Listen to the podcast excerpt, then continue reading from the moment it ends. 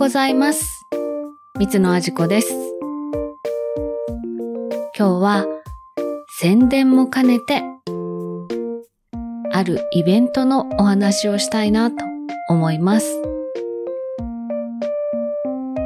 2024年3月9日、大阪でイベントを行います。何を隠そう、私このイベントの実行委員を務めてます。まあ、他の実行委員のお尻を叩いてるだけなんですけどね。そして、このイベントをイメージした香りを作りました。今日のテーマは、ポッドキャストフリークス。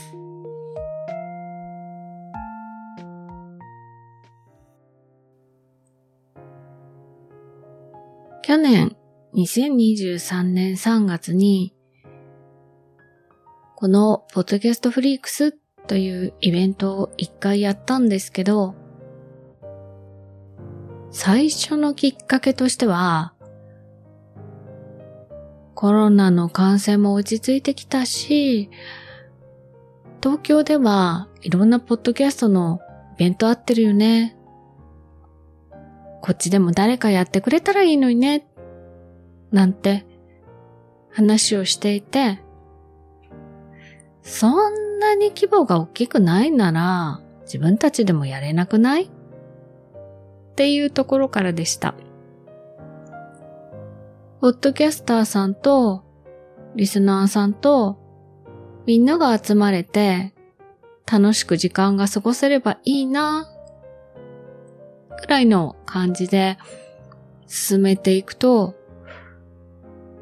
意外と気に留めてくださる方が多くって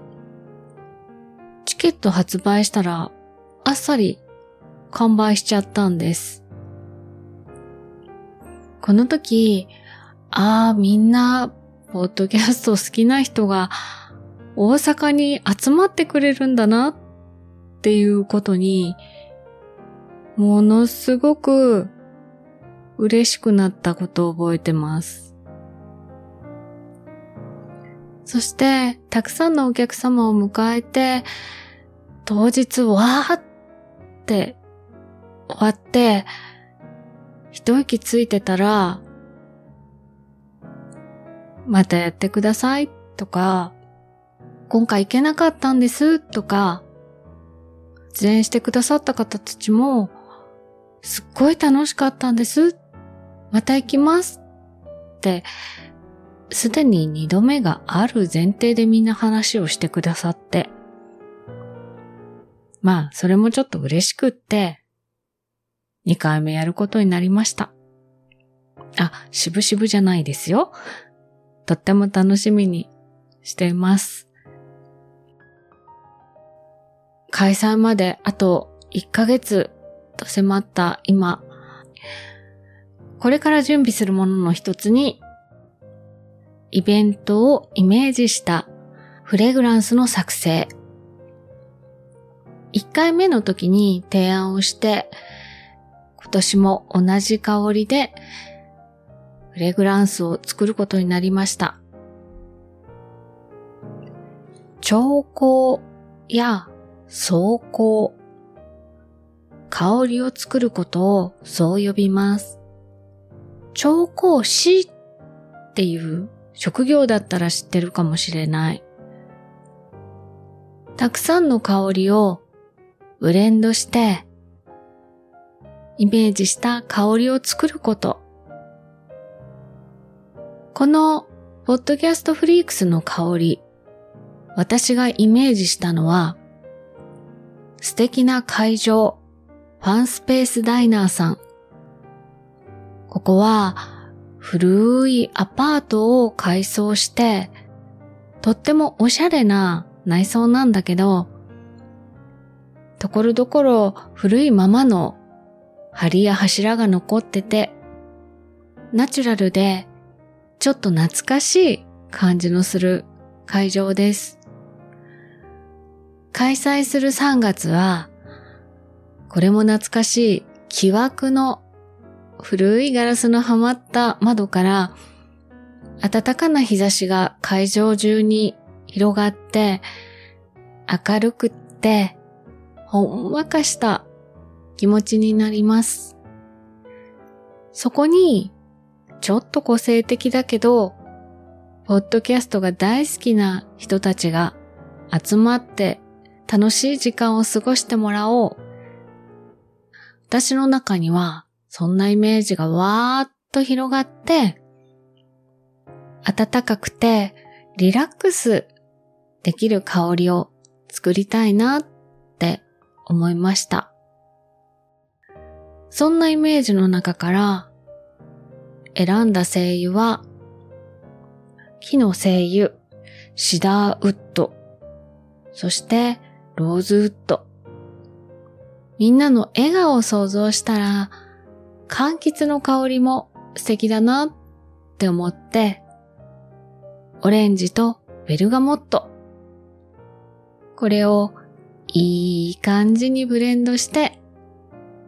出来上がったのが、ポッドキャストフリークスの香りです。まあこのいい感じにするっていうところがアロマセラピストの腕の見せ所だったりします。調香のコツについてはまたいずれゆっくりお話ししたいなと思ってます。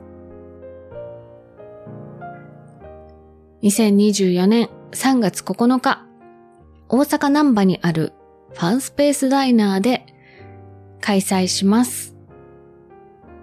コラボステージ、ストアブース、物販などを行います。実は、この始めたアロマも出展します。アウンのラジオのコトコトコデックのお二人と、私が福岡でやっていたアロマの学校とサロンキラキラのまゆゆと一緒にハンドマッサージ、そしてリップクリーム作りができるブースを担当します。まあ私は運営としてうろうろしてるとは思うんですけど、もしチケットをお持ちの方がいらっしゃいましたら、ぜひぜひ遊びに来てください。このイベントのために、なんと、アートワークのステッカーを作りました。今まで何番組かポッドキャストやってきたんですけど、実はステッカー作るの初めてなんです。私に声をかけていただけたらお渡しできると思いますので、皆さんどうぞよろしくお願いします。詳しくは概要欄に、ポッドキャストフリークスのオフィシャルホームページのリンクを貼っておきます。チケットは一回完売してるんですが、実は今月末、ちょっとだけ再販する予定です。本当にちょっとだけ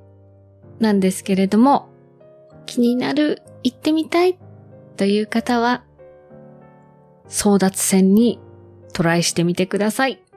お待ちしています。お相手は三つのあじこでした。今週が皆さんにとって楽しくなりますように。